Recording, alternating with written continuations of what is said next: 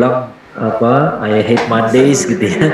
Tapi kalau kita uh, enggak ya karena hari Senin itu ada apa? Ada kajian gitu ya, masya Allah ya. Dan tema bahasan kita pada malam hari ini adalah abstraksi diri ya. Ya ini suatu tema yang luar biasa. Kalau kita baca dalam apa uh, captionnya, caption publikasinya itu ya dibahas masalah uh, konsep diri, ya masalah uh, konsep hidup, ya konsep manusia, kemudian tentang kebahagiaan, ya tentang kesuksesan segala macam lah, ya. Kita kalau mau sukses kan kalau kata Sun Tzu ya Sun Tzu itu kan ahli perang ya kata dia. Kalau mau menang perang itu ada tiga pengetahuan yang penting. Kita tahu siapa kita kita tahu siapa lawan kita tahu medan perang. Nah itu aja tiga ya. Tahu siapa kita ya. Kalau kita nggak tahu siapa kita ya siapa kita itu termasuk kelebihan dan kekurangannya dong ya. Jadi kalau kita tahu kelebihan kita maka kita tahu bagian mana yang bisa dieksploitasi jadi pemenang. Ya jadi mengenal diri sendiri ya tentu saja sama saja dengan uh, ada atau mengenal diri sendiri itu bagian dari merancang kesuksesan gitu ya, merancang keberhasilan. Ya, kalau kita nggak tahu siapa kita, kita nggak tahu strategi apa yang tepat buat kita. Ya, strategi itu kan tergantung kalau kita uh, apa jadi jadi pelatih ya dalam tim sepak bola, tim basket gitu ya, kita harus melihat uh, pemain kita kayak apa dulu gitu ya. Pemain kita seperti apa nih yang kita punya gitu ya maka baru kita tentukan strategi yang tepat untuk mereka ya. Ya kalau duitnya berjibun sih bisa aja kita punya strategi yang kita suka baru kita pilih pemainnya gitu ya. Tapi kan dalam dalam apa e, biasanya nggak begitu gitu ya. Biasanya uang itu tidak tidak dalam jumlah tidak terbatas gitu ya, ya nggak bisa seenaknya aja beli-beli pemain gitu ya. Tetap aja dari apa yang kita punya ya kita berangkat dari situlah gitu ya. Nah itu yang kita lakukan gitu ya. Jadi kita berusaha mengenal diri kita ini siapa kemudian kita mengenal uh, nature diri kita, sifat-sifat diri kita ini seperti apa, manusia itu apa sih gitu ya. Uh, tentu saja ini maksudnya adalah kita bahas secara uh, secara umum ya, bukan bukan teman-teman nanti konsultasi secara secara pribadi ke saya gitu ya.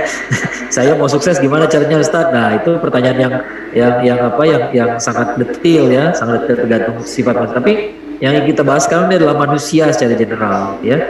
Supaya kita kenal manusia itu apa gimana caranya manusia itu ngerti tujuan hidupnya ngerti cara-cara dia bahagia ya.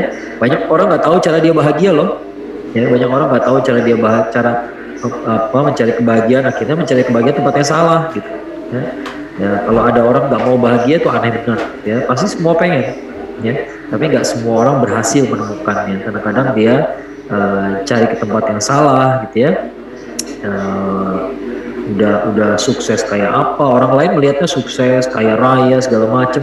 Eh tahu-tahu di Instagram story-nya curhat bahwa saya tidak bahagia gitu ya. Kan selebriti kita kan kerjanya kayak begitu ya. Kelihatannya kaya raya tahu-tahu tahu-tahu berantem uh, rumah tangganya rusak semua ketahuan di Instagram story gitu ya. Itu jangan ditiru ya. Itu itu kelakuan yang tidak baik gitu ya Uh, semua gosip artis ketahuan dari Instagram story-nya. Nggak boleh kayak begitu ya. Nah ini tanda-tanda orang yang eh, nggak uh, tahu siapa dirinya sendiri.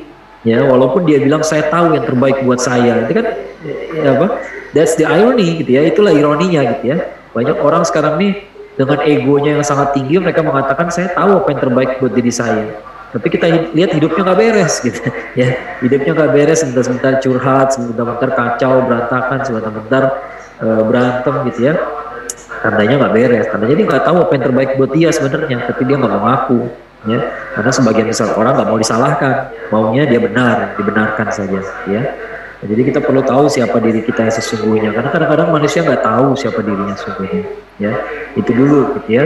Kalau kita sudah mengakui itu baru kita bisa belajar ya. Kalau kita nggak mau ngaku bahwa manusia itu sering lupa ya sering lalai gitu ya Uh, kita ini lupa, bahkan kita lupa siapa hakikat diri kita sesungguhnya, ya. Nah, oleh karena itulah agama mengingatkan, agama yang kasih tahu siapa sih hakikat diri kalian sesungguhnya ya, sebagai manusia, ya. Nah, insan itu akar katanya sama dengan nasiat, misian, artinya lupa, gitu ya. Nah, manusia itu lupa, ya, lupa. Kita lupa siapa diri kita, ya. Nah, oleh karena itu diingatkan oleh agama. Ya, makanya kita bahas sekarang apa yang kita yang apa yang kita bahas malam ini ini sangat penting sekali gitu ya. Nah, saya akan share screen sebentar. Ya, ini sebuah presentasi kecil aja dari saya. Ya, judulnya manusia dalam pandangan Islam ya. ya. Ini sebuah foto yang saya ambil di sebuah gang kecil di kota Fez di Maroko ya. Ini foto langsung dari HP sendiri nih. ya, ini apa di Maroko ya. Tengah-tengah hujan gerimis. Nah, kita lihat misalnya orang manusia sekarang percaya sama teori evolusi ya tapi sekarang orang juga mulai mempertanyakan evolusi itu. Kenapa sih? Apa sih dipertanyakan di evolusi? Kalau kita lihat kan gambarnya seperti kayak begini ya dari kera gitu ya. Walaupun sebenarnya Darwin nggak bilang manusia dari kera sih. Ya Darwin cuma mengatakan bahwa nenek moyang kita tuh sama dengan kera kayaknya gitu ya. Kemudian dari apa? Yaitu dari makhluk dari makhluk yang lebih uh, sederhana. Ya dari makhluk satu sel ya kemudian berubah menjadi makhluk yang makin rumit lama-lama jadi manusia. Makanya manusia ini digolongkan sebagai dalam kerajaan dalam taksonomi biologi kita digolongkan dalam kerajaan uh, hewan animalia ya. Nah, kemudian kita dimasukkan dalam kelompok yang sama dengan kera yaitu primata ya kita ini primata ya kera monyet itu primata semua gitu ya Nah makanya orang kemudian melakukan simplifikasi dengan gambar seperti ini dari dari kera berubah menjadi kera yang agak tegak, agak tegak, lama-lama jadi manusia purba, lama-lama jadi manusia yang makin modern dan seterusnya gitu ya. Nah lama-lama orang e, membuat parodinya gitu ya. Ya kenapa? Karena dalam teori evolusi itu orang-orang yang percaya teori evolusi membayangkan bahwa manusia dari masa ke masa akan lebih baik. Ya, that's the point gitu ya makin lama makin baik. Maka orang bertanya-tanya, apa iya makin baik ya? Dulu kita pakai lihat di makhluk yang ketiga tuh ya dari kiri ya. Ya, dulu kita pakai batu yang kita pipihkan, kita bikin tajam, lalu kemudian kita bisa bikin tombak, lalu kita bisa bikin M16 ya.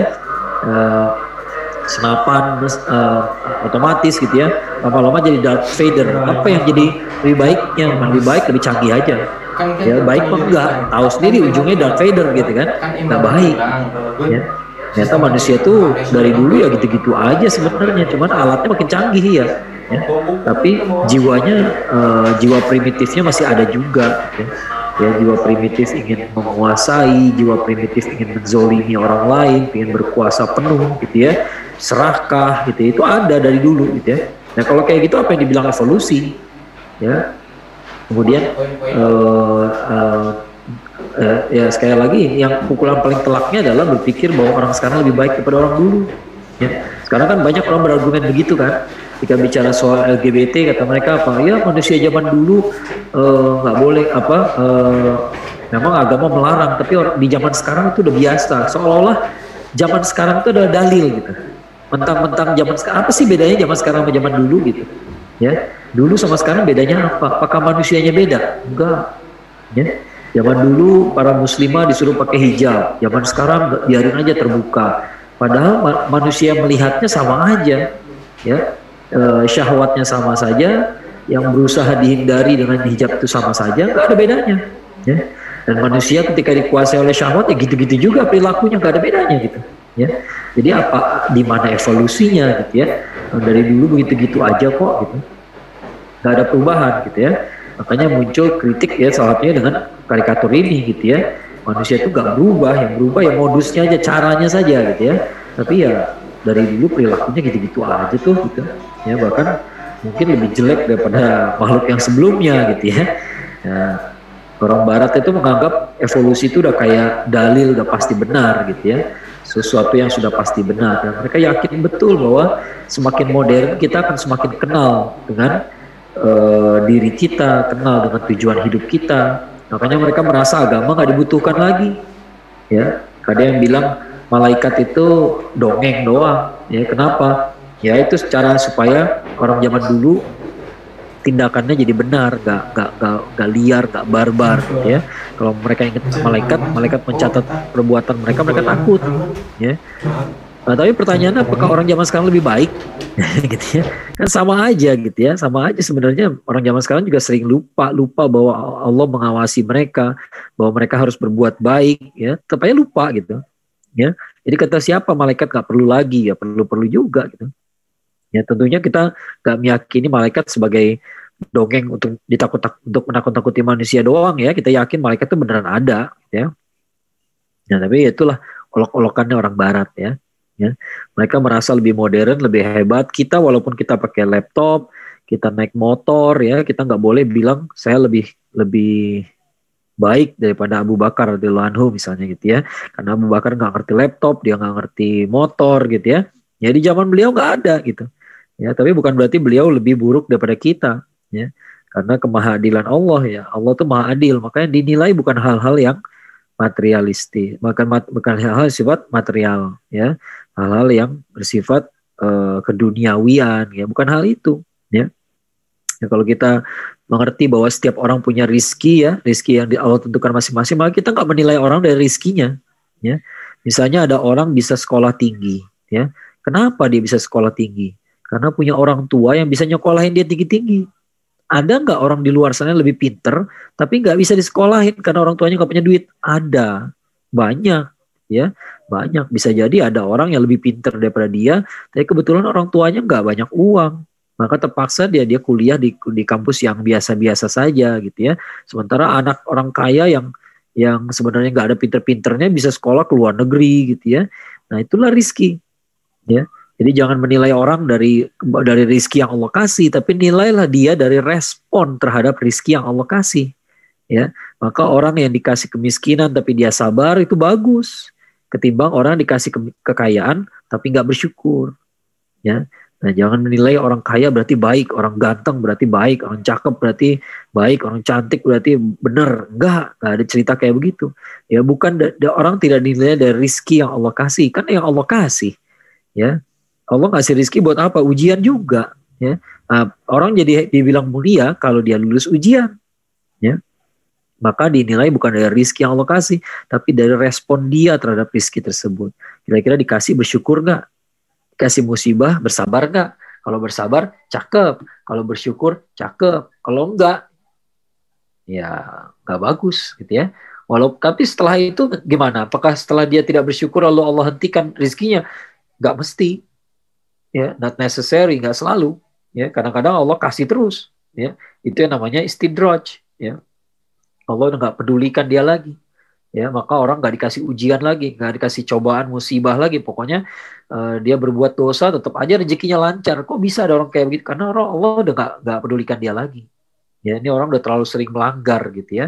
Nah sementara orang-orang soleh ya biasanya kalau dia melanggar malah baru niat aja udah kena batunya Ya, jadi kalau teman-teman ya, kalau suatu hari ingin punya apa niat untuk bermaksiat gitu ya, uh, wah hari ini harusnya kuliah tapi gue males nih gitu ya, tiba-tiba uh, di kamar sendiri kepentok uh, kakinya kepentok meja gitu ya sakit gitu ya. Nah teman-teman harus menangkap tanda-tanda itu ya, berarti Allah sayang, berarti Allah pengen kita berubah ya, salah tuh ya, ya salah. Lu, lu harus kuliah berangkat sekarang, nah gitu ya. Jadi ini tandanya Allah menegur kita ya. Nah, misalnya uh, kita uh, apa tadinya mau pergi ke masjid tapi nggak jadi gitu kan akhirnya kita belok ke tempat lain atau kejedot. Nah itu pikir deh ya. Pikirkan gitu kenapa terjadi kayak begini? Ya oh mungkin Allah negur saya. Kalau Allah masih negur berarti masih sayang. Ya kalau Allah udah nggak peduli ya udah biarin aja. Ya pokoknya dia kaya kaya makin kaya aja dia. Akhirnya dia nggak tahu kalau dia salah ya dia nggak tahu kalau dia salah. Dia nggak tahu bahwa dia tergantung sama Allah ya. Jadi hartanya dikasih aja terus gitu ya. Dia nggak tahu. Kalau orang-orang kayak kita kan ya sekali waktu dikasih musibah sama Allah gitu ya akhirnya kita sadar oh iya ya kalau Allah mau ambil ya ambil ya.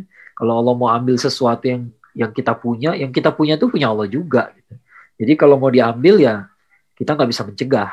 Nah kalau kita kan ngerti hikmah seperti itu ya maka kita nggak kufur ya. Tapi ada orang yang sudah terlalu seri, terlalu uh, dikasih kasih teguran kayak apa pun nggak mau nggak peduli lagi maka nggak ditegur lagi sama Allah ya. Ya biarin saja dia menyangka bahwa dia bisa sukses karena karena kekayaannya sendiri karena kepintarannya sendiri biarin aja ya. Nanti kan pas sakratul maut diambil juga semuanya gitu ya.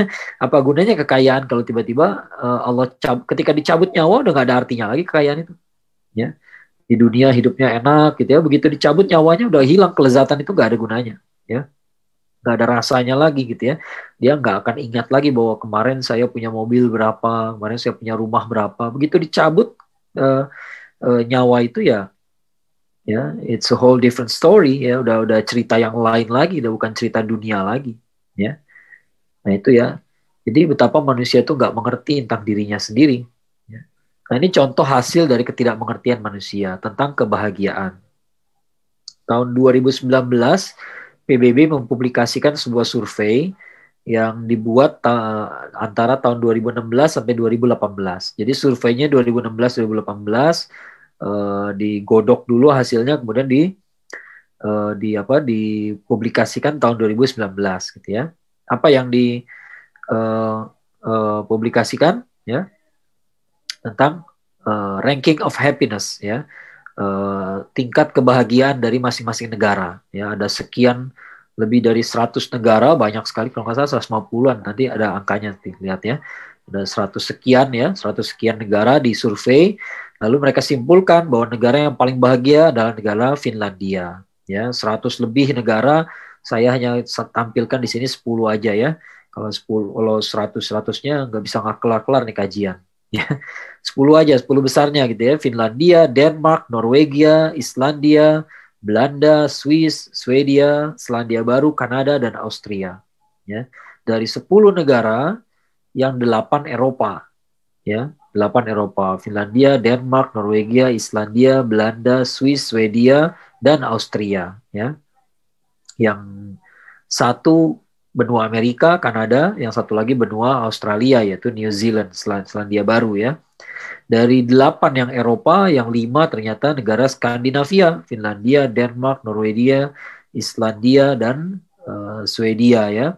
Itu juga masih termasuk Skandinavia ya.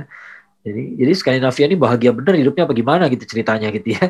Kok kayaknya happy banget dari dari dari dari apa dari 10 ada 8 Eropa, dari 8 Eropa ada 5 yang Skandinavia ya. Indonesia berapa? Jauh lah pokoknya Indonesia ya. Nanti saya kasih lihat angkanya gitu ya. Jauh sekali kita posisinya. Kita di bawah banget. Kita termasuk negara yang paling langsa sedunia ya. Katanya begitu ya. ya antum teman-teman semua jangan langsung percaya gitu ya. Ini tuh survei, survei bikinan orang orang barat ya. Apakah orang barat tahu arti kebahagiaan? Ya, kita cek ya, kita cross check ya.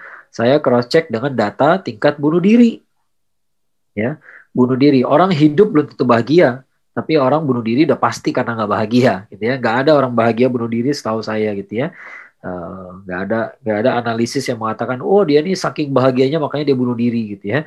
Ya kayak kayak kayak youtuber youtuber kita ini nggak ngerti nggak ngerti bahasa yang benar. Banyak yang bilang gitu ya begitu mereka dapat makanan yang enak, wah ini makanan enak banget sampai pengen mati rasanya gitu ya. Nah itu itu ekspresi yang tidak benar ya nyatanya kan nggak ada orang pengen mati gara-gara makanan enak gitu ya. Enak banget tapi pengen mati nggak ada gitu ya. Itu ekspresi yang justru jadi lucu karena kontradiksinya ya. Ya kalau enak kenapa lu pengen mati? Kalau enak tuh pengen nambah gitu harusnya gitu ya. Bukan pengen mati ya. Nah kita kembali ke sini. Jadi saya perbandingkan dengan data tingkat bunuh diri. Hasilnya apa? Ya.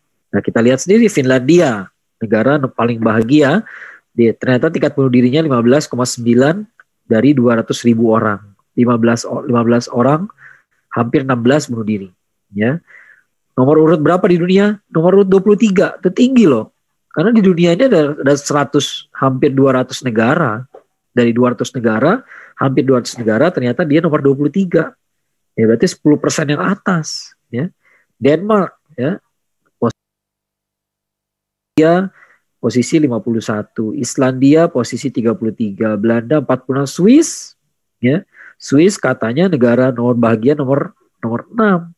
Ya, kalau kita sering lihat nih kalau kalau saya banyak tuh follow di Instagram dia, follow akun-akun uh, apa uh, tempat-tempat uh, yang paling indah di dunia gitu ya. Itu Swiss sering sekali tuh. Sering kali uh, muncul Swiss gitu ya. Swiss itu indah benar gitu ya kita kira itu bahagia semua orang Swiss gitu ya. Ternyata tingkat bunuh dirinya 17,2 dari 200 ribu orang. Posisi 18 di dunia. Ya, orang Swiss stres semua, banyak yang stres ternyata. Swedia nomor 28. Dan Swedia ini ada catatan sendiri nih. Swedia ini uh, dalam survei tingkat bunuh diri dikasih catatan bahwa Swedia ini diyakini lebih tinggi dari itu aslinya. Ya, kenapa? Karena Swedia itu satu dari sedikit negara yang memperbolehkan euthanasia Ya, euthanasia itu kalau orang udah terlalu sakit gitu ya, maka dia boleh memilih untuk di diminta memilih untuk bunuh diri.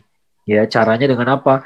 Caranya dengan dimasukin obat yang yang uh, racun berarti ya ke badannya gitu ya. Kalau itu euthanasia aktif.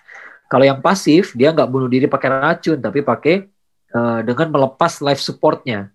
Ya, dia dia dia hanya bisa hidup dengan dengan alat bantu napas misalnya gitu ya. Nah, alat bantu napas dilepas ya. Akhirnya lele lama uh, kata mereka sih mati dengan damai gitu ya.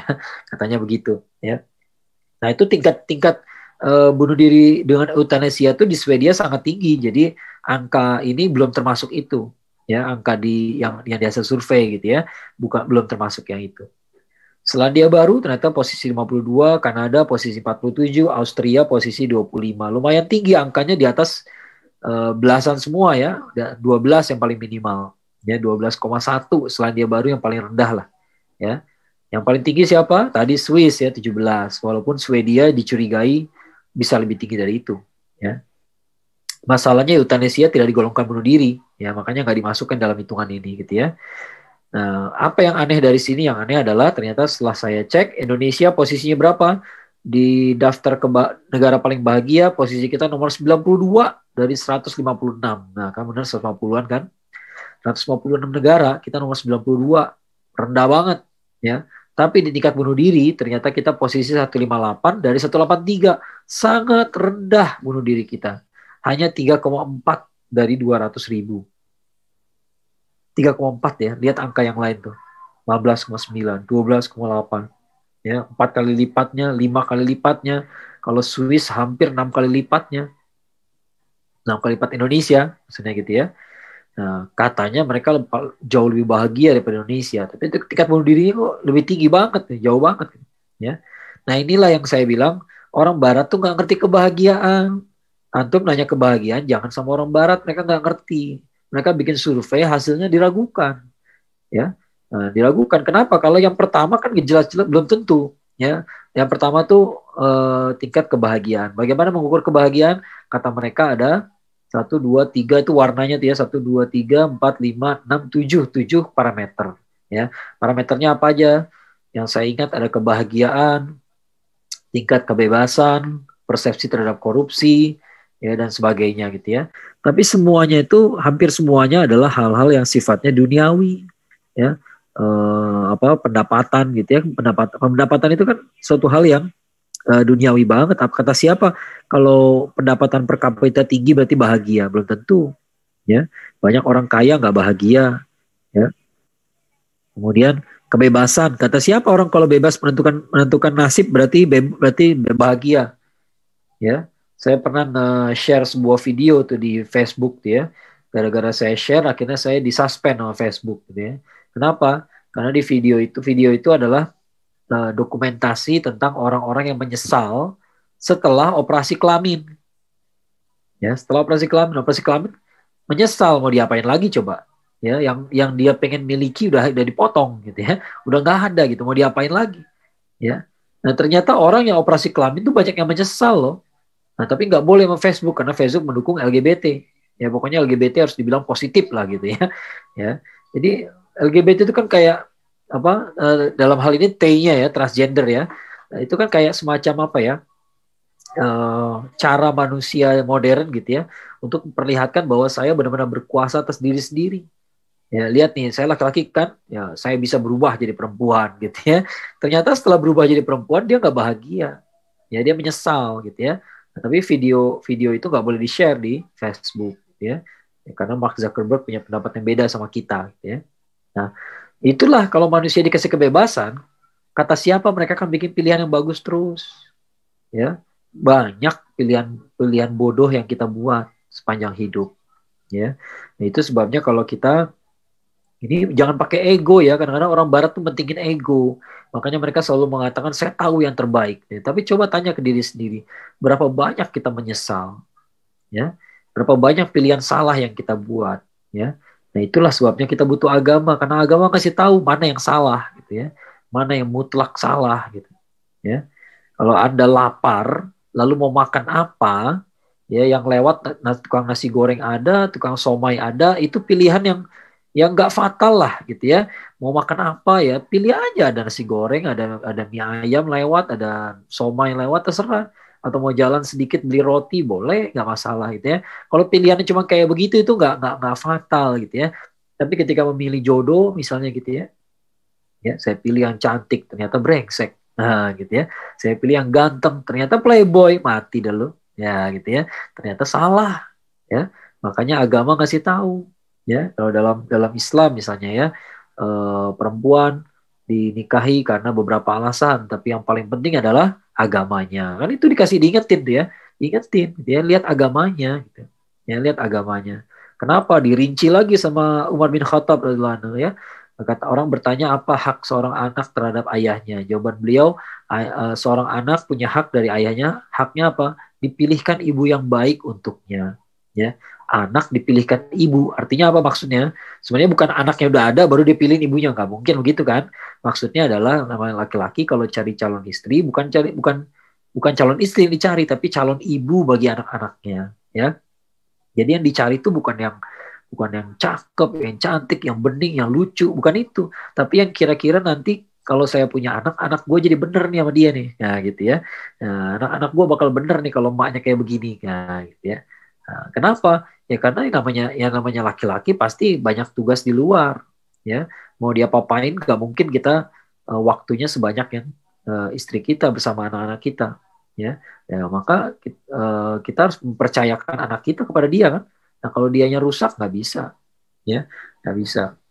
Ya, kita harus harus cari yang baik. Nah, itu kan contoh tuntunan bagaimana agama tuh ngingetin ya. Manusia tuh jangan salah gitu ya, jangan lupa gitu ya. Ah, masa kayak gitu aja lupa? Banyak yang lupa gitu ya.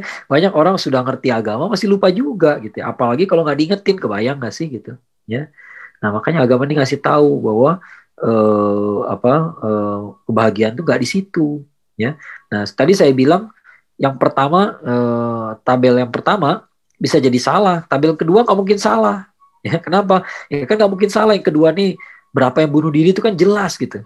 Ya, berapa yang bunuh diri, berapa berapa dari 200 ribu orang ada berapa yang bunuh diri, lalu diurutkan itu lebih jelas gitu angkanya gitu ya.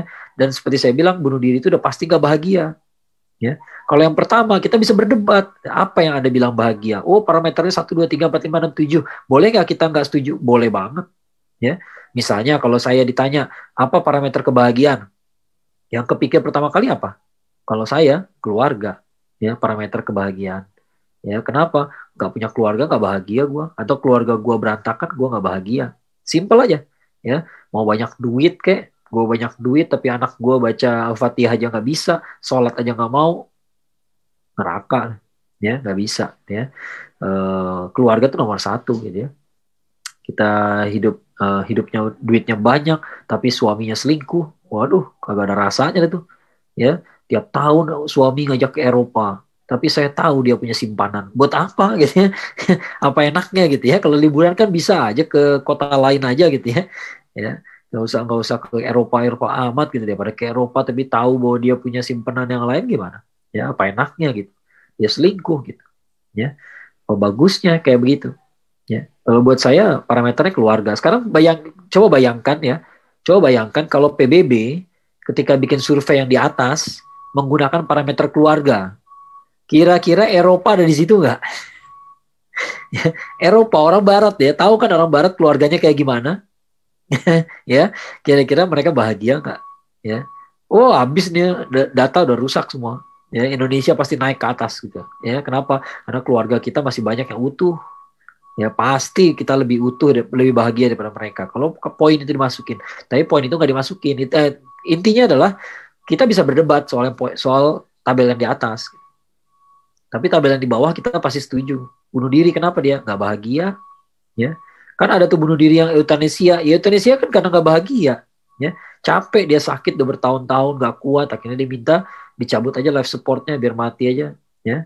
Nah itu kan maunya dia gitu ya. Ya setidaknya dia kira maunya dia gitu ya. Saya pernah baca sebuah artikel tuh ya uh, tentang orang yang selamat dari bunuh diri ya. Jadi dia bilang begini saya tuh udah pernah mau bunuh diri loncat dari jembatan yang tinggi ke dalam sungai supaya hanyut gitu ya kadarullah nggak nggak hanyut gitu ya ternyata arusnya nggak cukup keras akhirnya saya malah selamat gitu ya nah dia bilang apa coba uh, suicide looks like a good idea uh, until you actually jump. Ya, gitu ya. Bunuh diri itu kelihatannya seperti gagasan yang bagus sampai saya benar-benar loncat. Begitu saya loncat, langsung saya tahu, ah it's a bad idea, that's stupid gitu ya. Kenapa gue harus bunuh diri gitu ya? Saat begitu kakinya lon, kakinya meninggalkan jembatan, ya pikiran dia langsung begitu, ya. Kenapa gue mesti bunuh diri? Ah bodoh banget gue nih ya, memaki-maki diri sendiri saja. Ya, kadarullah dia selamat, maka dia uh, berusaha membujuk semua orang. Dia buka buka hotline, kalau ada yang mau bunuh diri telepon gue gitu ya. Nanti gue gua bujuk lu supaya nggak bunuh diri ya kenapa? Karena gue udah tahu. Nah gitu ya bagus gitu ya. Uh, apa? Ya, kiprahnya bagus gitu ya. Jadi membujuk orang supaya jangan bunuh diri. Ya karena saya udah pernah membunuh diri dan ya it's, it's not worth it gitu ya. Nggak nggak, nggak ada gunanya kayak begitu ya. Nah itulah. Jadi uh, ternyata soal kebahagiaan PBB juga nggak tahu. Gitu ya. orang Barat juga nggak paham gitu ya. Dan debatable kita bisa berdebat dong. Ya kalau menurut saya sih keluarga harus harus ada di situ ya. Tapi kalau masuk faktor keluarga, kira-kira tuh datanya masih kayak begitu apa enggak? Tahu tingkat penceraiannya kayak apa? Tahu tingkat perzinaannya kayak apa? Ya, zina itu kan merusak keluarga, ya. E, bukan hanya kalau selingkuh gitu ya. Kalau misalnya anaknya berzina sama orang lain, apa orang tua ada yang bahagia gitu. Ya, ada gitu orang orang tua bahagia. Ya, tiba-tiba anaknya hamil di luar nikah, kayak gitu. Gimana perasaan bapaknya? Gimana perasaan ibunya? Ya, Uh, atau mungkin ya lu hamil duluan nikah tapi tanggung jawab tapi si laki-lakinya mau nikahin dia. Tapi gimana perasaan bapaknya gitu ya? Bap ayah ayah dari seorang putri itu maunya pengennya dalam dalam impian dia gitu ya. Dia pengennya kalau ada laki-laki minat sama anak saya tuh bawa ya datang ngomong baik-baik gitu ya. Kita tentukan tanggalnya tuh bawa pergi deh gitu ya, nggak apa-apa ada keridoan gitu ya. Nah, dari, dari saya jagain bertahun-tahun sekarang giliran kamu yang jaga gitu. Nah gitu. Kan enak tuh ya ada keridoan begitu tuh enak gitu ya. Nah, tapi ternyata nggak terjadi. Akhirnya keluarga rusak juga. Ya. Nah, fenomena single parent gitu ya.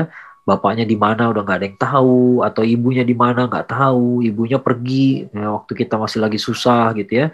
Lalu ayah yang membesarkan saya sendirian gitu ya. Nah, itu kan eh, nggak eh, bahagia orang kayak begitu ya. Tapi ternyata keluarga nggak masuk dalam parameter kebahagiaan ya Nah itulah gitu ya. Jadi saya bilang data yang di atas debatable, data yang di bawah gak ada debat, ya. Ya ternyata kebahagiaan kita nggak banyak orang nggak paham juga soal kebahagiaan.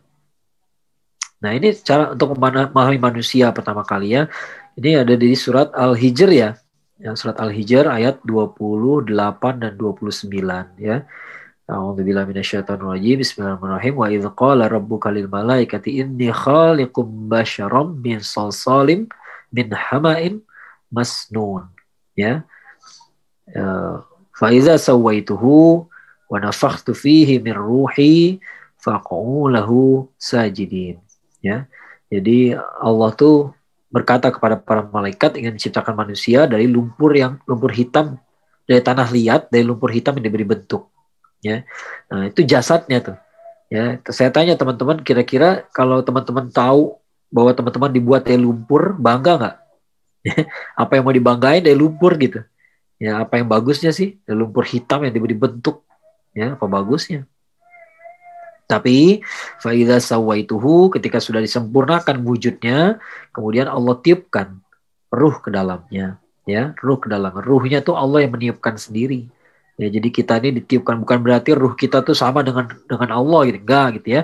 Ruh kita berasal dari zat Allah bukan, tapi Allah yang masukkan ruh ke dalam uh, jasad tadi. Kira-kira sekarang yang mulia tuh ruhnya apa jasadnya? Ya. Uh, setelah ditiupkan ruhnya, faqau lahu sajidin. Maka sujudlah kalian semua kepadanya. Ya. Jadi malaikat tuh gak disuruh sujud ke dalam uh, sujud ke arah uh, tanah tanah lumpur yang diberi bentuk tadi, tapi tanah lumpur yang sudah di bentuk, kemudian disempurnakan, dan kemudian dimasukin ruh ke dalamnya. Sebelum ada ruhnya, nggak perlu sujud dulu. Berarti yang mulia itu ruh apa jasad? Ya, harusnya kita udah tangkap nih, gitu ya. Pasti yang mulia itu adalah ruhnya, ya. Nah, oleh karena itu, kita kalau cari kemuliaan, ya, kalau cari kemuliaan, yang muliakan eh, karena esensi kita adalah ruh bukan jasad, ya, maka yang harus kebutuhan yang harus kita penuhi kebutuhan apa dulu? Ruhani dulu bukan jasadi dulu. Masalahnya kita belajar ekonomi dari orang barat. Akhirnya kita menyimpulkan, oh kebutuhan primer adalah sandang, pangan, papan, ya, eh, pakaian, makanan dan rumah tempat tinggal. Iya benar itu juga butuh, ya. Tapi kebutuhan rohani lebih mendesak. Ya, kenapa? Orang kalau stres nggak bisa nunggu semalam. Ya, gitu ya. Kalau orang lapar bisa nggak nunggu semalam? Bisa. Ya, semalaman nggak makan tuh insya Allah selamat. Ya, ya kemudian kalau orang nggak punya tempat tinggal gimana? Lah banyak gelandangan umurnya panjang masih hidup, ya masih hidup ya semalam kalau hujan kehujanan, kalau panas kepanasan masih hidup, ya. Uh, pakaian gitu ya, pakaian compang camping pun banyak orang bisa bisa hidup lama gitu ya. Saya nggak mengatakan bahwa menggampang-gampangkan masalah itu, tapi ketika ketika ruhani tidak tidak tidak stabil semalam saja berbahaya sekali. Semalam dia depresi rasanya panjang sekali, ya. Jadi kalau kita sadar bahwa hakikat diri kita ruh bukan jasad, ya, maka kebutuhan utama kita kebutuhan ruhani bukan jasadi, ya. Maka kalau kita mau uh, membuat diri kita jadi mulia, yang dimuliakan apanya bukan jasadnya tapi ruhnya yang diutamakan, ya. Kemudian kalau kita melihat orang, kita nilai orang, orang tuh hina apa enggak, bukan jasadnya tapi ruhnya ya jiwanya yang bikin dia tuh hina ya yang bikin dia tuh jelek gitu ya. Yang bikin dia baik juga ruhnya ya. Nah ini membawa berakabrik cara kita berpikir kan ya. Sekarang kita punya cara berpikir yang baru. Lalu bedanya apa jasad sama ruh? Ya beda sifatnya beda ya. Jasad itu dari kecil waktu bayi nggak bisa apa-ngapain ya. Lama-lama makin hebat makin hebat, hebat. usia 20-an tuh di puncak ya. Begitu masuk usia 30-an kira-kira masih masih di atas nggak? Pasti anti klimaks ya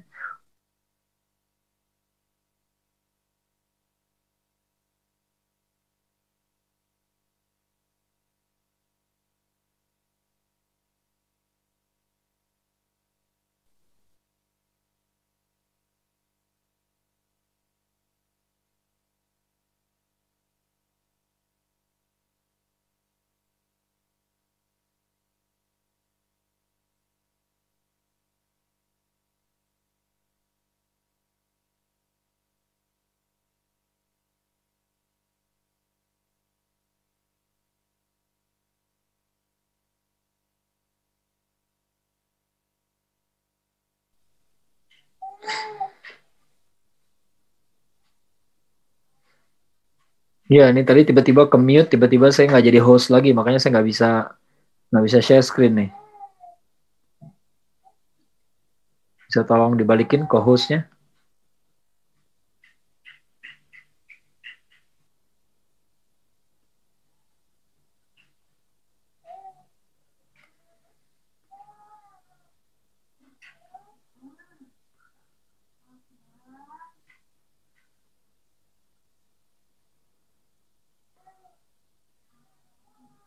Host host.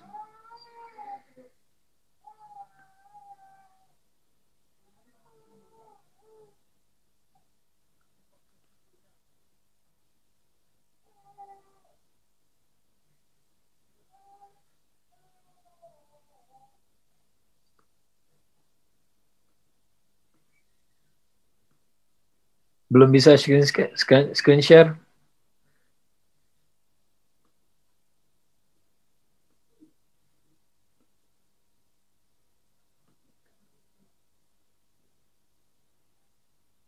harus jadi co-host dulu.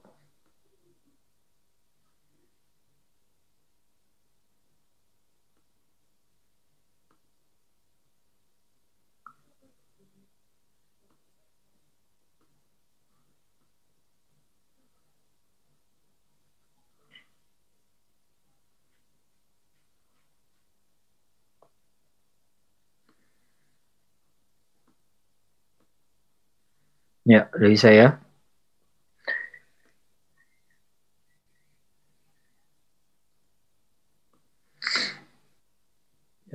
Sorry, kita tadi masih bahas ruh dan jasad ya. Ini penting sekali ya. Apa bedanya jasad dengan ruh? Ruh itu pada at some point ya, dia akan terus menurun, akan terus menurun sampai akhirnya mati. Ya, ketika jasad berpisah sama ruh, yang terjadi pada jasad adalah dia mati. Jadi yang kita sebut mati itu apa? Jasadnya mati. Ya. Nah, ruhnya bagaimana? Kita nggak nyebut ruhnya mati kan? Ya, justru ruh itu dibawa ke alam yang lain, dia mengalami hal-hal yang lain. Dia nggak mati, dia hidup. Ya, nanti dibangkitkan kembali jasadnya, ya, ruhnya dipasangkan lagi ke jasadnya. Ya, jadi ada bedanya gitu, jasad sama ruh. Kalau jasad lama-lama performanya makin menurun, ya, kekuatannya makin berkurang, gitu ya, stamina-nya makin berkurang, kecantikan dan kegantengannya juga berkurang, ada nggak orang tambah cantik terus? Nggak ada.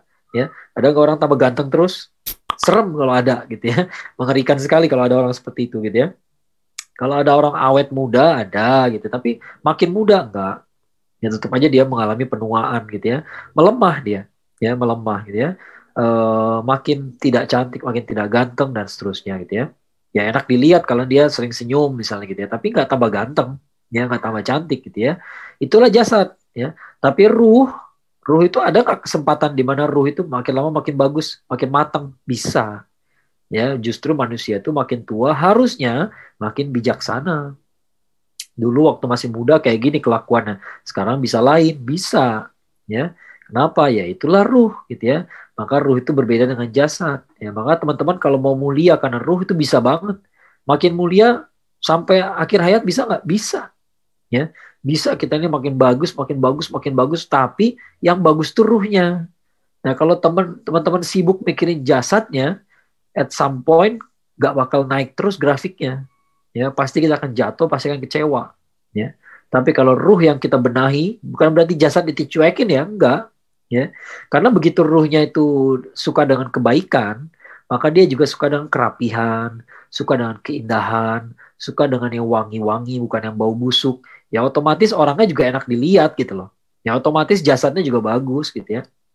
Tapi kalau kita fokus ke jasad, kadang-kadang kita lupa sama ruh, ya. Kadang-kadang kita suka suka lupa sama ruh, gitu ya. Akhirnya kita jadi orang yang menyebalkan, walaupun kita ini ganteng, cakep, ya foto model, tapi ternyata ngeselin, gitu. Ya, kan banyak orang kayak begitu ya. Nah, itu bedanya, gitu ya. Nah, kita kalau kalau kita mengandalkan ruh, ruh itu grafiknya bisa naik terus sampai akhir hayat bisa kita tuh meninggal di, di klimaks gitu ya. Meninggal di puncak karirnya gitu ya. Itu disebut husnul khatimah gitu ya. Akhir yang paling baik baik tuh kayak begitu. Jadi saat dia lagi soleh-solehnya lagi bagus-bagusnya dulu mah hancur gitu ya. Dulu hancur kelakuannya. Tapi di saat dia lagi tinggi-tingginya lagi mulia-mulianya dia udah semua orang menyaksikan bahwa dia orang soleh gitu ya. Wafat dia di situ. Cakep ya. Itulah ya. Itu bisa terjadi dan ya bukan hal baru ya Sebagaimana juga ada orang yang tadinya mulia, soleh, gitu, bagus gitu ya kelakuannya ya, ternyata rusak, rusak, rusak, rusak, di akhir akhir hayatnya dia meninggal, suul khatimah. Ya itu juga bukan perkara yang baru juga. Ya itu bukan suatu fenomena yang ajaib yang baru dari dari dulu udah banyak ya begitu. Ya. Tapi kita bisa mengetahui bahwa ruh itu mampu naik terus gitu ya. Gak mesti dia anti klimaks gitu ya. Usia setelah 30 tahun ruhnya makin melemah, gak juga. Banyak orang malah makin bagus. Nah sekarang kita sudah mengerti hakikat diri kita adalah ruh ya. Berarti harus dipikirkan adalah ruhnya bukan jasadnya ya. Jasadnya juga dipikirin tapi otomatis lah itu gitu ya. Kita kita lapar kan berarti kita mikirin jasad kita. Jasad kita ini butuh makan gitu ya. Nah lapar tuh nggak usah dilatih gitu ya. Udah pasti tahu lah e, secara naluriah kita ini butuh makan ya. Nah, tapi ruh ini yang mesti dikasih tahu ya. Nah sekarang kita mencoba pelajari apa tugas kita di dunia ya. Ini dari al-baqarah ya. Al-baqarah 30 ya Uh, Bismillahirrahmanirrahim. Wa idh qala rabbuka lil malaikati inni ja'ilun fil ardi khalifah. Qalu ataj'alu fiha may yufsidu fiha wa yasfiku dima wa nahnu nusabbihu bihamdika wa nuqaddisu lak. Qala inni a'lamu ma la ta'lamun. Sadaqallah ya. Jadi Allah itu berkata kepada para malaikat ya, saya ingin aku ingin menciptakan di muka bumi ini khalifah. Khalifah itu adalah wakil, wakilku, wakil Allah di muka bumi maksudnya ya kita ini mewakili Allah ya. Yang mewakili Allah pasti tidak sama dengan yang diwakili ya. Yang ya sorry yang mewakili pasti nggak sama dengan yang diwakili ya. Misalnya jadi wakil Indonesia di sidang umum PBB wakilnya Indonesia ya. Si Fulan mewakili Indonesia apakah sama si Fulan dengan si Indonesia, dengan Indonesia? Tidak sama ya. Tapi nah ya apa ketua dengan wakil ketua presiden dengan wakil presiden itu pasti nggak sama ya tapi yang mewakili, yang jadi wakil, ya harus bertindak sesuai kebijaksanaan yang diwakili. kita mewakili Indonesia gitu ya. Kalau kita mewakili Indonesia pergi ke sidang umum PBB gitu ya, coba diatur gitu ya. Coba diatur misalnya kita di uh, ya mungkin kita kalau kalau jalan-jalan ke kota lain aja kita nggak peduli kita pakai apa gitu ya. Siapin aja kaos buat santai, kita kita kita mau hiking mau gimana gitu ya. Tapi kalau kita mewakili di sidang umum PBB misalnya gitu ya, walaupun di luar sidangnya, di acara-acara di luar sidang kan ada jam kosongnya gitu ya, ada jasa bebasnya gitu ya. Tetap misalnya kita pakai baju batik, kita pakai baju khas Melayu gitu ya. Kenapa? Kita ngasih lihat, saya ini wakil Indonesia loh, ya. Di baju kita ada tulisan Indonesianya gitu ya. Uh, I love Indonesia misalnya gitu ya. Karena kita merasa mewakili Indonesia. Kita membawa Indonesia gitu ya ke negeri orang. Dan orang tahu saya wakil wakilnya Indonesia. Kalau orang nggak tahu kita siapa sih ya kita kita juga cuek-cuek aja gitu barangkali gitu ya. Kalau orang turis makanya turis kan nggak mewakili siapa-siapa. Ya dia turis aja dia pengen liburan gitu ya. Dia mau pakai celana pendek di lobi hotel nggak ada yang peduli ya. Tapi kalau misalnya atlet Indonesia di Olimpiade walaupun di apa di hotel para atletnya ya dia nggak sembarangan. Ya ada ada etika yang sudah pelihara. Bukan sekedar etika di hotel tapi etika mau nama, membawa nama baik bangsa ya maka walaupun sehari harinya dia sering nongkrong di bar tapi kalau lagi mewakili negara di Olimpiade, dia nggak kebar dulu, gitu ya.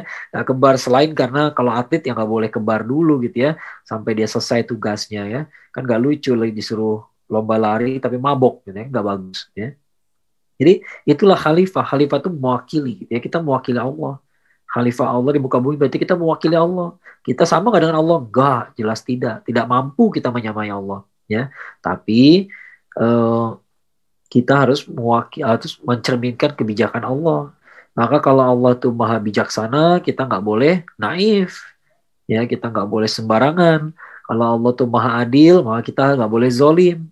Kalau Allah maha pengasih, maha penyayang, kita juga harus pengasih penyayang.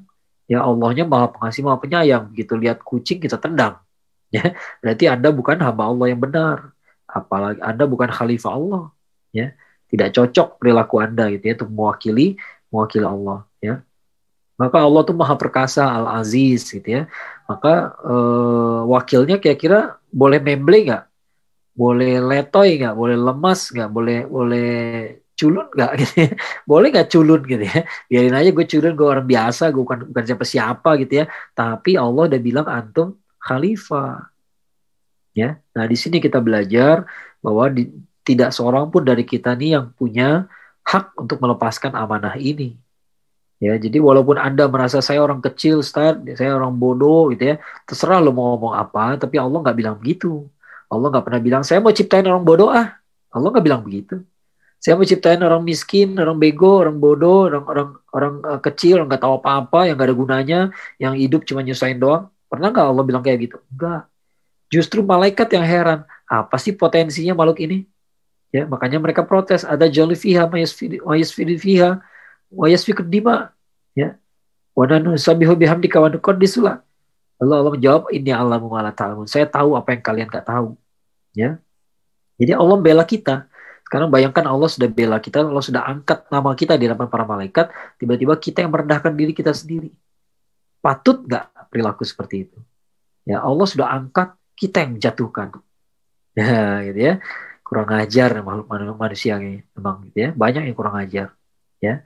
Allah sudah tinggikan kita malah menjatuhkan ya. Allah sudah belain kita malah kita yang nggak mau berjuang ya.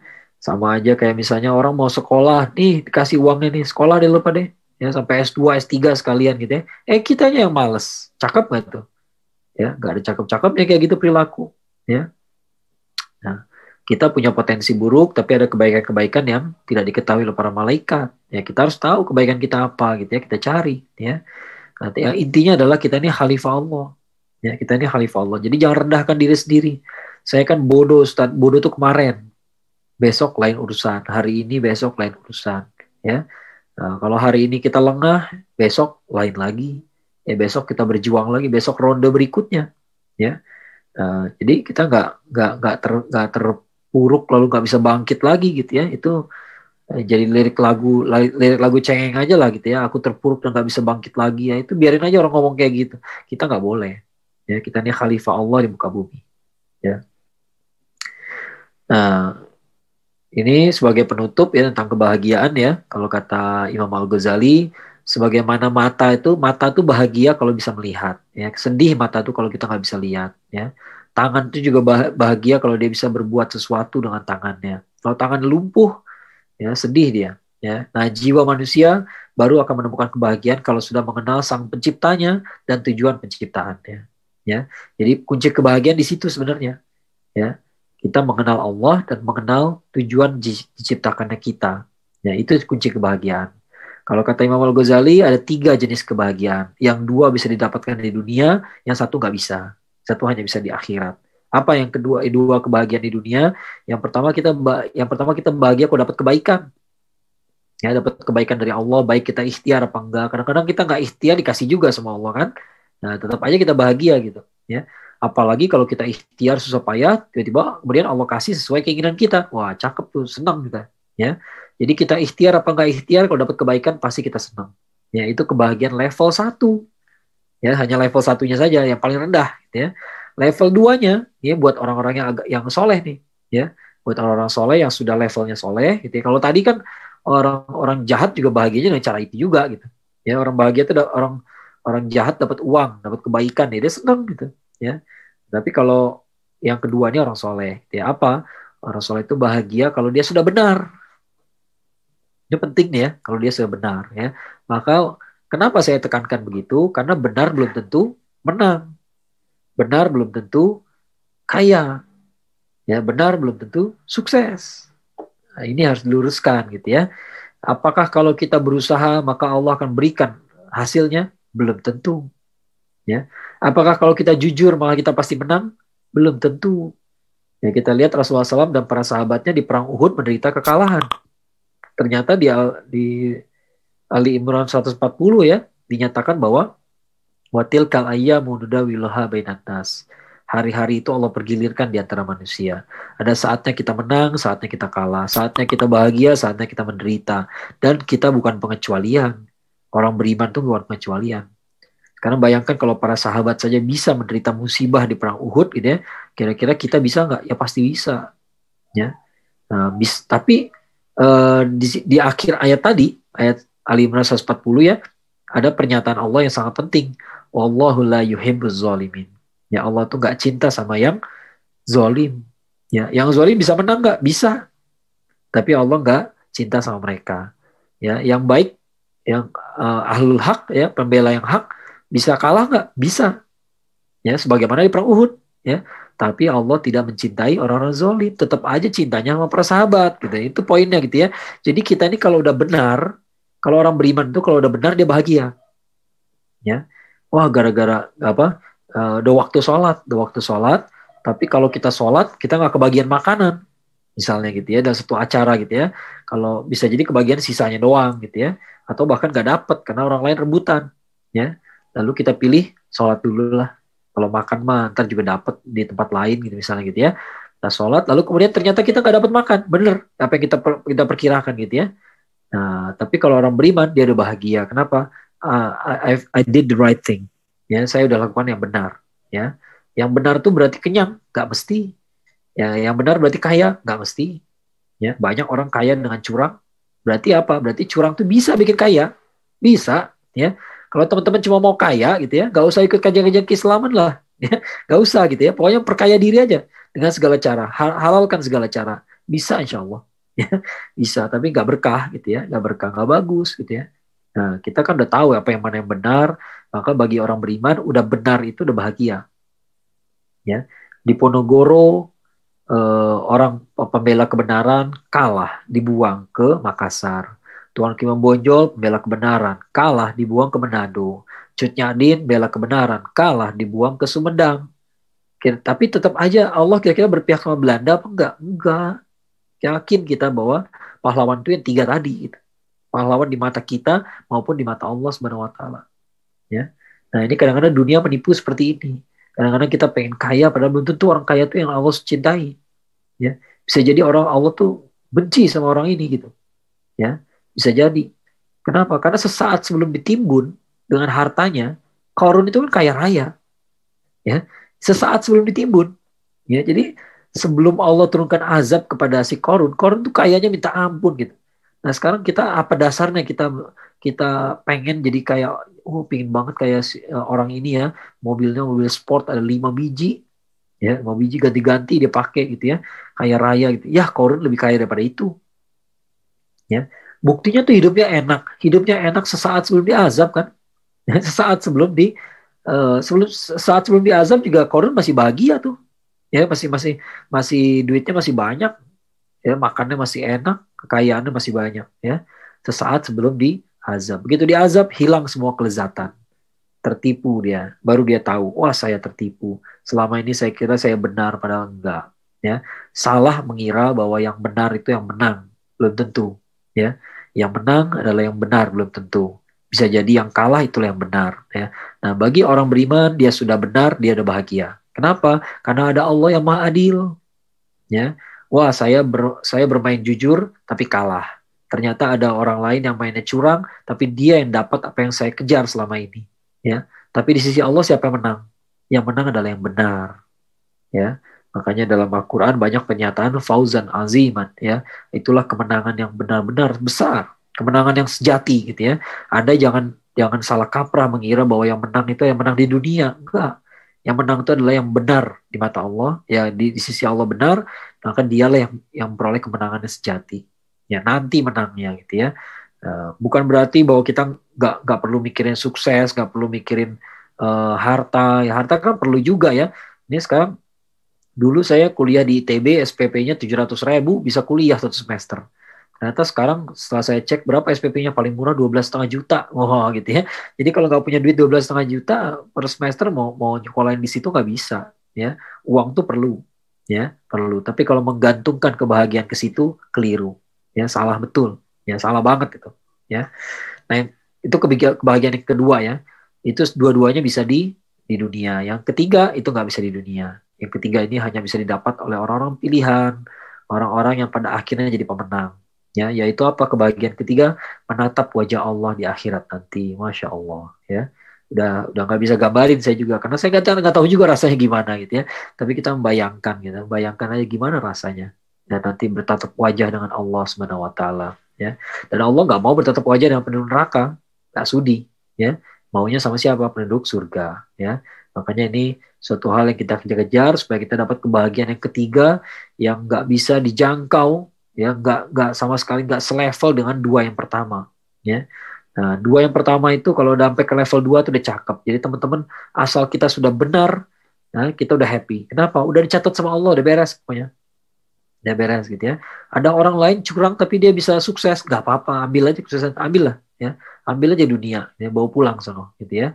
Nah, buat kita itu salah ya buat kita benar dan salah itu lebih penting daripada menang dan kalah ya Ya, camkan baik-baik. Kita boleh nggak kita berusaha menang? Boleh banget. Dan itu wajar gitu ya, normal gitu ya. Orang tuh pingin sukses tuh wajar, nggak usah di ya, nggak usah dibikin kajian lah gitu ya. Teman-teman, saya membujuk teman-teman supaya pengen menang. Semua juga pengen menang, semua pengen sukses ya. Itu nggak sesuatu yang nggak perlu dilatih lagi lah, itu naluriah gitu ya. Tapi saya pengen kasih tahu apa itu kesuksesan sejati. Sukses sejati itu adalah kalau kita benar di mata Allah. Ya, kalau kita salah, nggak sukses namanya walaupun sukses di mata manusia, ya, walaupun kaya raya di mata manusia, ternyata bangkrut di sisi Allah Subhanahu wa taala. Saya cukupkan sampai sini dulu, mudah-mudahan bermanfaat. Saya kembalikan pada moderator Fadol.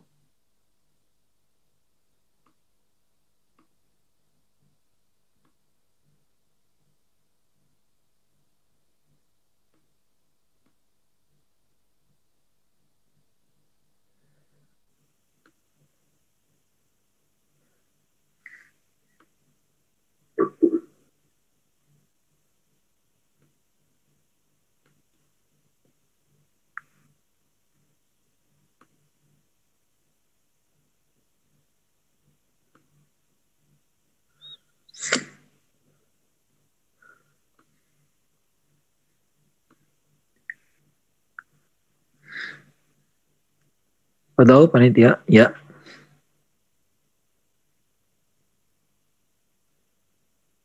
Kayaknya belum masuk suaranya.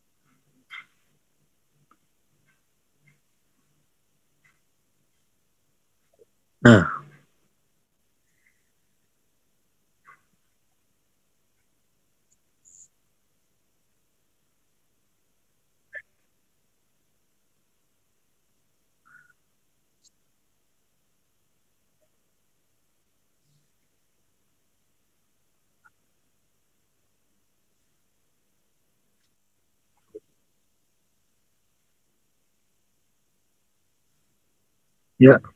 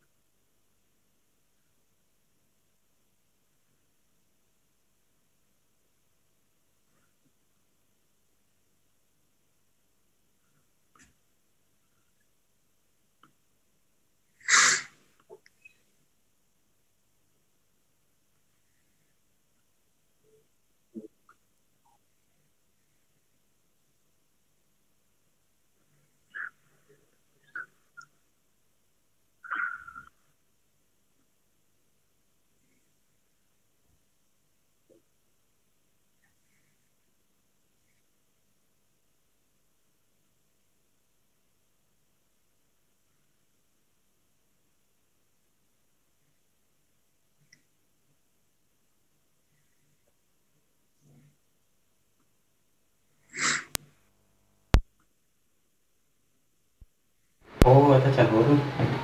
Cek, cek lagi Pi. Cek, udah. Ya, alhamdulillah ini assalamualaikum. Izin bertanya dari Kiftiah ya. Belum ada pertanyaan. Tapi pertanyaannya belum ada. Boleh Kiftiah eh, langsung ngechat aja. Biar nanti di sini oleh saya dibacain.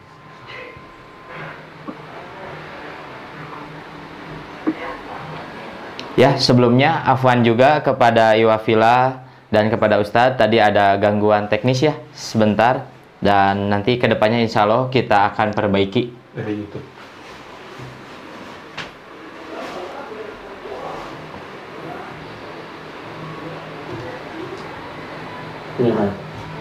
Ya, alhamdulillah. Ini ada pertanyaan dari Umu Hasanah. Eh, katanya orang kalau bunuh diri esok dibangkitkan kelak dalam keadaan demikian terus ya Ustadz dan seluruh amalnya tidak tercatat di sisi Allah kekal di jahanam. Nah, itu pertanyaannya Ustadz. orang kalau bunuh diri, Ya. Esok dibangkitkan kelak dalam keadaan demikian. Terus oh, dan seluruh amalnya tidak tercatat di sisi Allah kekal di jahanam. ya. Jadi pertanyaannya,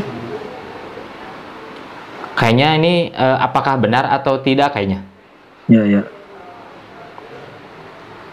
Ya, eh, kalau dari dalil-dalil yang kita dapat sih memang iya ada ada pernah penjelasan dari Rasulullah SAW bahwa orang kalau bunuh diri, misalnya bunuh diri itu gimana sih? Bunuh diri itu gantung diri misalnya gitu ya. Jika dia gan- gantung di mati, mati bunuh diri maka di neraka itu dia akan gantung diri dia terus gitu. Terus menerus itu yang dikerjakan ya. Nah, tapi pertanyaan pertanyaan berikutnya adalah apakah eh, apa apakah dia akan selamanya di neraka? Nah, itu yang jadi pertanyaan gitu ya. Eh, ini ada ada ya, ada betul.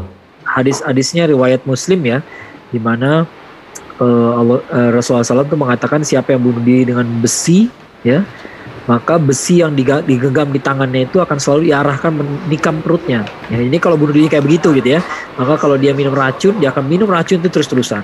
Ya, nah ada kalimatnya yang akan akan eh, kekal di neraka jahanam itu juga ada kalimatnya. Ya, nah cara tekstual begitu, tapi kemudian ada orang ber- ber- berpandangan kekal dalam neraka ini apakah eh, benar seperti itu? Nah ini ada perdebatan lagi gitu ya.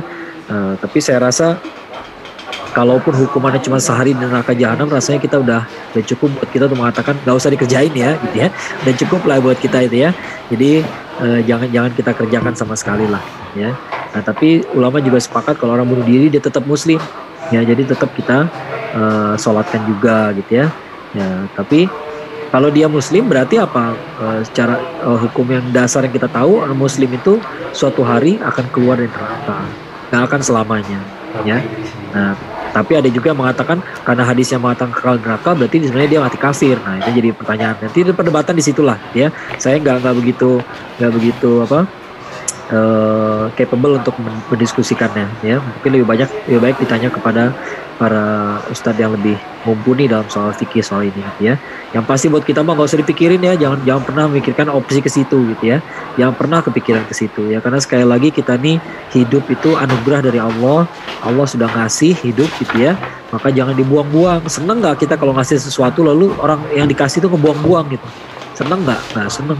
Kita nggak suka.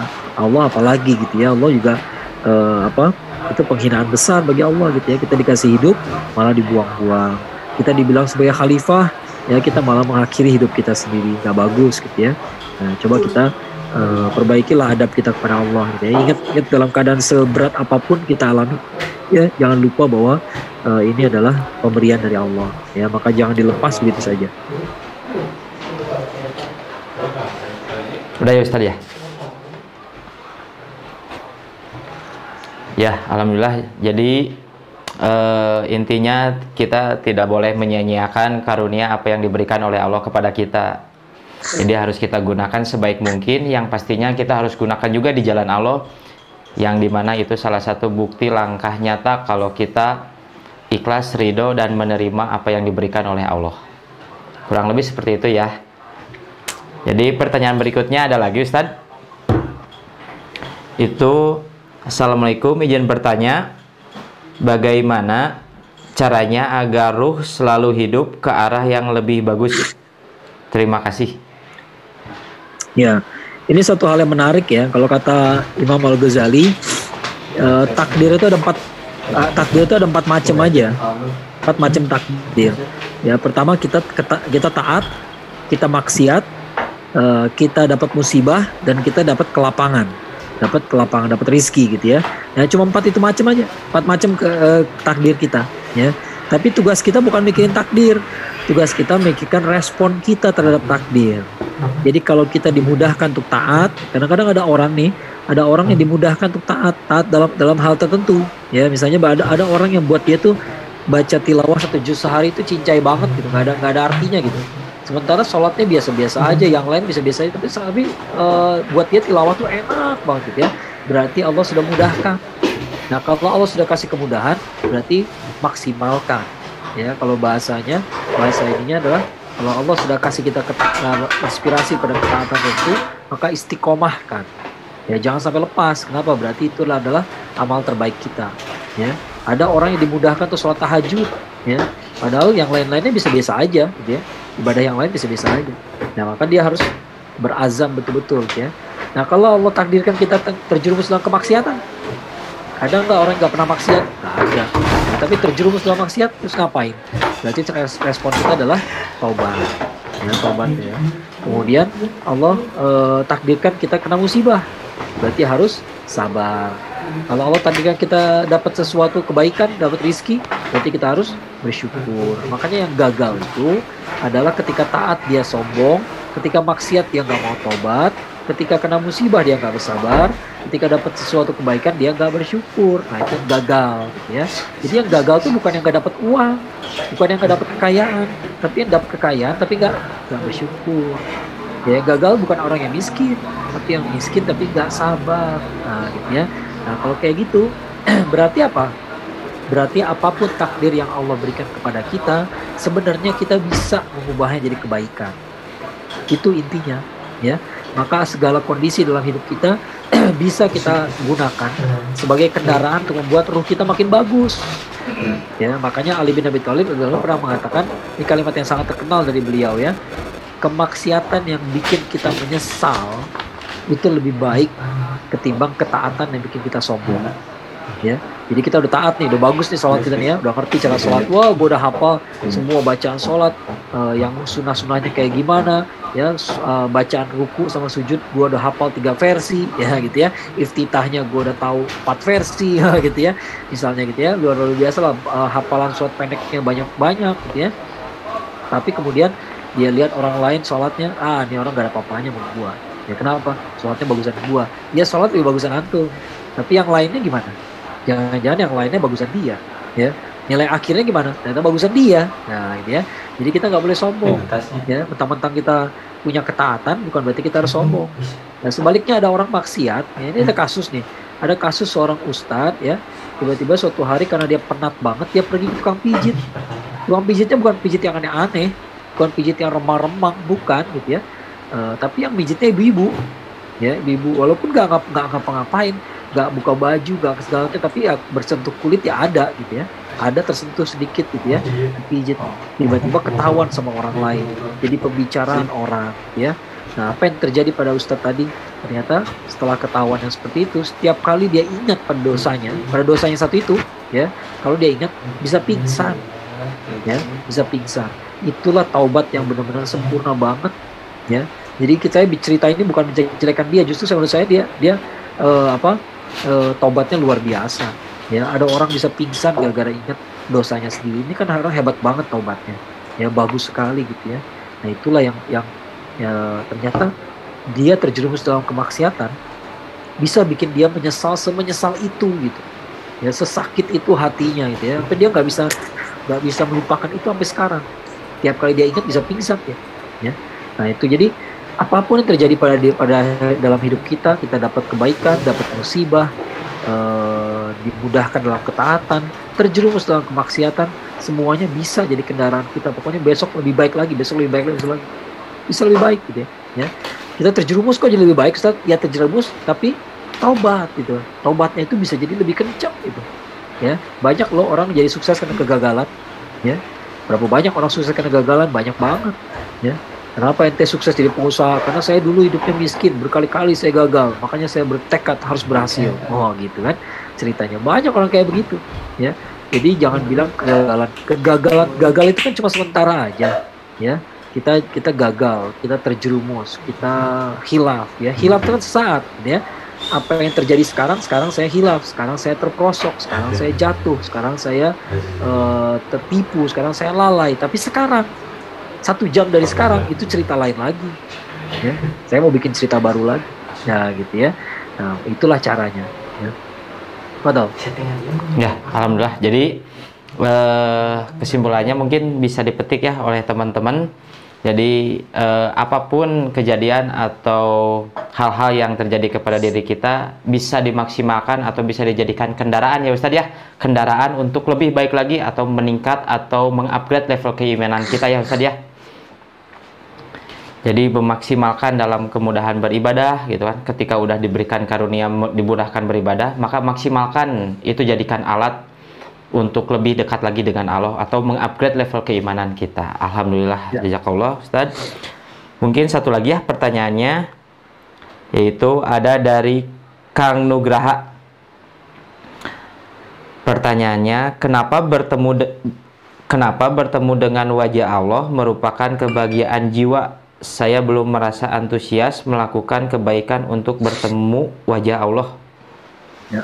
Tafadol Ustaz. Nah, uh, sebentar ya ini biar biar sekalian ya ini ini, ini alhamdulillah jawaban saya akan akan berhubungan dengan pertanyaan lain nih pertanyaan lain yang yeah. saya lihat nih di chatnya ada yang nanya uh, apa uh, bagaimana cara menghadapi teman yang suka self harm ya self harm ya. Ternyata jawabannya berhubungan nih gitu ya. Apa, yeah. apa hubungannya? Begini loh. Uh, kenapa sih orang menyakiti dirinya sendiri self harm gitu ya? Yeah. ya karena dia nggak merasakan disayang. Ya dia nggak merasakan disayang. Itu berarti dia nggak kenal sama Allah. Ya itu masalahnya. Nah sama jawabannya. Kenapa anda nggak antusias pengen lihat wajah Allah? Karena anda nggak kenal Allah. Kalau kenal ya bayangin kita punya teman nih. Kalau zaman dulu nih zaman waktu saya masih kecil dulu ya ada yang namanya sahabat pena ya orang surat-suratan ya gitu tapi kenal mah enggak. Ya ketemu wajahnya belum. Ya kadang-kadang dia bisa kirim foto bisa jadi gitu ya. Tapi kan tahu orang dari foto doang mah nggak nggak ini ya nggak nggak puas lah gitu ya. Nah, lama-lama kita makin akrab makin penasaran kita. Ini sebenarnya orang kayak kayak gimana ya? Ya penasaran gitu ya. Itu baru orang. Ya itu baru orang ya.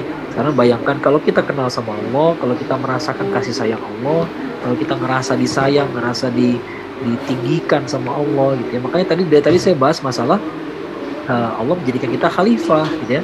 Supaya teman-teman merasa bahwa Allah ini meninggikan kita gitu. Maka kalau kita merendahkan diri ya salah kita bukan Allah. Allah nggak pernah merendahkan kita. Allah nggak pernah bilang saya menciptakan manusia dari mana? Dari sampah gitu ya. Dari sampah buat jadi apa? Jadi manusia nggak berguna. Ya, ini buat jadi kotoran di muka bumi. Nggak pernah bilang kayak begitu gitu ya. Ini orang nggak berguna. Ya, habis ngabisin habis ngabisin makanan doang di muka bumi. Kita yang ngomong kayak gitu loh ya kita yang ngomong gitu Allah nggak gitu ngomongnya. Allah bilang khalifah di bumi yaitu martabat kita yang sesungguhnya. Ada nggak rasa cinta kita sama Allah? Kalau ada pasti ada kerinduan pasti ada rasa penasaran pengen gitu ya. Kayak apa ya Allah ya? Makanya Nabi Musa alaihissalam Nabi Musa alaihissalam pernah minta ingin melihat wajah Allah. Ya pernah melihat pernah minta ya pernah minta ya. Tapi itu satu satu hal yang menarik loh menurut saya. Kenapa? Karena Nabi Musa alaihissalam satu-satunya nabi satu-satunya nabi yang ketika di dunia berbicara langsung dengan Allah. Ya jadi nggak pakai perantara Jibril nggak pakai tabir langsung bicara langsung dengan Allah. Walaupun masih di dunia ya bisa bercakap-cakap dengan Allah. Nah, tapi orang yang sudah bercakap-cakap pun ya apakah jadi nggak penasaran sama Allah? Malah makin penasaran. Makanya dia minta adalah ingin melihat ingin melihat Allah ya. Lalu kata Allah ya lihat aja bukit sebelah sana ya kalau dia masih utuh berarti kamu bisa lihat saya. Ya ternyata begitu dilihatin tuh bukit bukitnya meledak ya. Nabi Musa alaihi pingsan nggak bisa lihat ya. Nggak bisa melihat Allah di muka di bumi ya. Nabi Adam alaihissalam gimana? Nabi Adam alaihissalam dia kenal Allah di di surga bukan di bumi ya. Nabi Muhammad SAW gimana? Nabi Muhammad SAW ketika Isra Mi'raj jadi bukan di bukan di bumi gitu ya. Udah di di sana gitu ya. Di langit ketujuh Sidratul Muntaha nah atasnya lagi nah gitu ya. Baru berjumpa dengan Allah ya nah jadi kita ini akan akan terobsesi ingin melihat wajah Allah kalau kita kenal Allah. Ya kenal Allah kenal kebaikan-kebaikan Allah. Kenal uh, bah, kenal apa tahu rasanya disayang sama Allah gitu ya. Makanya uh, kalau Prof. Nakib Atas mengatakan adin agama seakar kata dengan adai yaitu hutang ya hutang. Jadi kita nih kenapa harus apa hubungan dengan hutang? Keberhutangan adalah sikap utama kita dalam beragama kita ini sebelum disuruh sholat makanya nanti kalau punya anak gitu ya anak tuh jangan langsung disuruh sholat, jangan langsung disuruh puasa gitu ya, nggak bakal kuat ya. Tapi dari kecil diingatkan dulu. Tahu nggak nih dari siapa? Dari Allah. Ya puji Allah, alhamdulillah. Bikin dia tahu bahwa saya itu disayang sama Allah ya. Saya ini dapat kayak begini dari Allah. Alhamdulillah. Dilatih dulu ya dilatih supaya dia ngerti ini tuh dari Allah ya. Kamu dikasihnya dari siapa? Dari siapa? Dari Abi dari Umi. Tapi Abi bisa kasih kayak begini kenapa? Karena Allah. Kalau Allah nggak kasih Abi nggak bisa kasih nih makanan ini. Nggak bisa ngajak jalan-jalan ke sini gitu ya. Anak-anak ngerti siapa ke Allah gitu ya. Kok ngasih terus kayak begini ya gitu ya. Kok ngasihnya nggak habis-habis ya besoknya nama Allah lagi yang disebut. Bangun tidur Alhamdulillah lagi ya bangun bangun bangun tidur dia berdoa mau tidur dia berdoa lagi mau pergi dia berdoa sebut nama Allah ya bersyukur selalu nyebut nama Allah gitu ya. Nah kalau udah udah cinta sama Allah sholat tuh gampang. Ya nyuruh sholat tuh gak susah gitu. Malah dia gelisah gitu. Ya gelisah. Eh, tiba-tiba kebangun subuh udah lewat kaget loh gimana ya? Gimana ya? Nah, gitu ya. Gelisah gitu. Karena uh, apa merasa punya salah sama Allah gitu ya. Nah jadi itulah interaksi kita sama Allah yang paling tinggi ya dengan cinta ya. Kalau udah cinta ya nggak usah diingetin lagi. Boro-boro kita mikirin neraka gitu ya. Boro-boro mikirin neraka gitu. Mikir bahwa Allah tidak suka. Duh udah sakit rasanya gitu ya. Sakit rasanya gitu. Kita kita jadi orang yang tidak disukai sama Allah gitu ya. Itu sakit boro-boro mikirin neraka nanti dibakar ditusuk. Ah nggak usah mikirin kayak gitu. Itu justru uh, yang yang masih apa awal-awal yang mikirin kayak begitu tuh ya. Perlu dijelasin gitu ya. Nanti neraka dipotong lidahnya. Wah segala macam itu. Ya itu benar nggak salah gitu ya. Tapi bagi orang yang sudah tahu rasanya cinta sama Allah gitu ya e, baru ngebayangin Allah cemburu ya. Kayak ini ada hadis ya inna Allah yaghar wa ma ghairatullah ayatiyal mu'minu ma Allah ya Allah tuh pencemburu coba pilihan katanya cemburu coba cemburu tuh apa sih bedanya sama marah Ya, cemburu itu lebih mendalam daripada marah. Cemburu itu ada karena cinta. Kalau nggak ada cinta, nggak ada kepilah katanya bukan cemburu. Ya, jadi Allah tuh cinta sama kamu. Ya, tapi kamu bikin dia cemburu. Ya, kenapa? Kenapa? Wa ma khairatullah, ya, cemburunya Allah ayat tial muminu Allah. Ketika seorang mukmin melakukan sesuatu yang diharamkan oleh Allah. Jadi ketika kita berbuat maksiat, Allah cemburu. Wah, gimana rasanya? Kalau kalau teman-teman ingat kata-kata itu, uh, kalau orang jatuh cinta gitu ya, kalau dia ingat kata-kata cemburu dia nggak akan berani melakukan itu. Ya, takut saya. Kenapa? Allah cemburu. Lihat katanya cemburu, bayangin. Cemburu tuh uh, sisi lain dari cinta. Ya, artinya Allah tuh cinta. Ya, tapi kamu bikin dia cemburu. Ah gitu ya. Sakit hati kita yang sakit gitu ya. Hati kita duluan yang sakit. Jadi kita berbuat maksiat kita yang sakit gitu. Kenapa gua harus kayak begini ya? Nah gitu ya.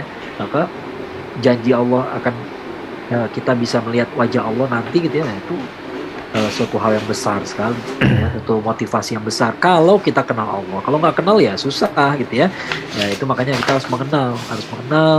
Kita harus ngerti bahwa kita ini selama ini udah disayang sama Allah dimuliakan sama Allah. Jadi kita bahagia bersama Allah. Kita merasa berhutang sama Allah ya. Kalau udah kayak gitu mah disebut wajah Allah dikejar-kejar ya. Uh, pasti dia semangat ya. itu aja. Mudah-mudahan bermanfaat. Ya alhamdulillah. Ya khairan Ustaz uh, mungkin uh, kita harus lebih mengenal Allah. Setelah kita mengenal diri yaitu sebagai khalifah wakil Allah selanjutnya kita harus mengenal Allah. Karena dengan mengenal Allah itu akan ngaruh dalam segala aspek kehidupan kita atau dalam ritual-ritual ibadah kita akan lebih husuk dan akan lebih menikmati juga untuk menghamba kepada Allahnya. Nah, alhamdulillah buat teman-teman kita sudah ada di penghujung kegiatan atau acara yang di mana eh, di akhir kita akan penutupan ya. Nanti akan ada doa bersama dengan Ustadz dipimpin langsung oleh Ustadz.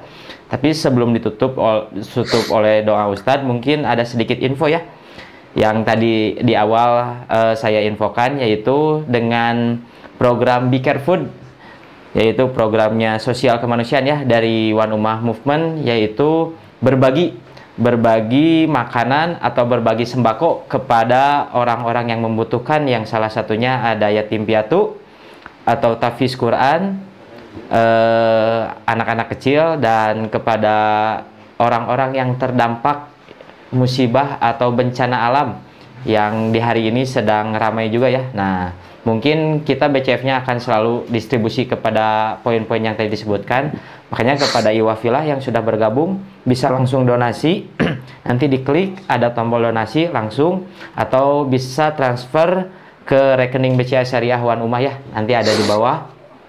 Dan Alhamdulillah juga program Senenan kajian Senenan ini kita akan continue setiap uh, hari Senin dan timelinenya mungkin nanti akan di-share dan pantengin terus Instagramnya Wan Umah dan pantengin juga uh, YouTube-nya One Ummah Movement. Jangan lupa di subscribe atau di follow juga dan jangan lupa juga mendownload Quran Base karena kita akan selalu live di Quran Base setiap kajian Senenan. Nah, itu mungkin ya alhamdulillah jazakumullah khairan kasiron afwan kepada Iwafilah yang sudah bergabung di tadi dalam teknis kegiatan banyak sedikit miss ya. Mungkin nanti ke depannya kita akan selalu memperbaiki dan alhamdulillah juga semoga Iwafilah yang sudah bergabung semoga Allah lancarkan, semoga Allah mudahkan di setiap penghambaannya kepada Allah dan dilindungi serta dimudahkan untuk mengupayakan mengejar rizkinya. Dan semoga orang-orang yang sekarang masih sendiri Iwah yang sudah bergabung segera disegerakan oleh Allah dipertemukan dengan jodohnya dan kepada teman-teman yang sudah menikah selalu dikaruniai, diberkahi keluarganya oleh Allah. Dan alhamdulillah juga ya. Dan informasi sedikit lagi buat teman-teman yang sudah bergabung jangan lupa meresum dan nanti resumnya bisa di-share di IG story-nya dan bisa tag ke Wan Umah ya. Alhamdulillah. Kita lanjut uh, kita tutup dengan doa oleh Ustadz Akmal kepada Ustadz Tafado. Ustadz. Ya, kita awali doa kita dengan Umul Quran Surat Al-Fatihah. A'udzubillahi minasyaitonirrajim. Bismillahirrahmanirrahim. Alhamdulillahirabbil alamin. Arrahmanirrahim. Maliki yaumiddin. Iyyaka na'budu wa iyyaka nasta'in. Ihdinas siratal mustaqim. Siratal ladzina an'amta 'alaihim ghairil maghdubi 'alaihim waladdallin. Amin. Rabbana zalamna anfusana wa illam taghfir lana wa tarhamna lanakunanna minal khasirin. ربنا لا تزغ قلوبنا بعد إذ هديتنا وهب لنا من لدنك الرحمة إنك أنت الوهاب اللهم اغفر للمؤمنين والمؤمنات والمسلمين والمسلمات الأحياء منهم والأموات إننا قريب مجيب الدعوات اللهم أعز الإسلام والمسلمين اللهم أعز الإسلام والمسلمين اللهم أعز الإسلام والمسلمين اللهم أجرنا من النار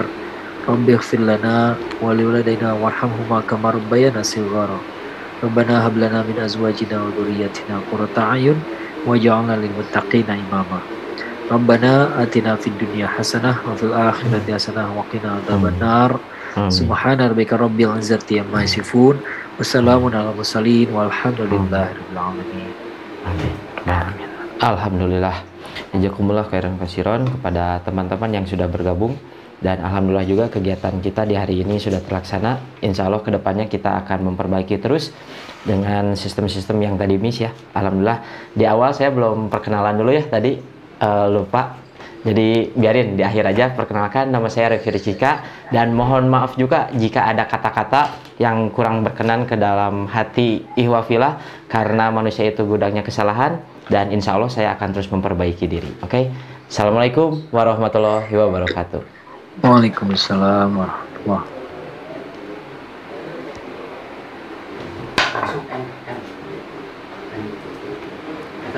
kiri-kiri.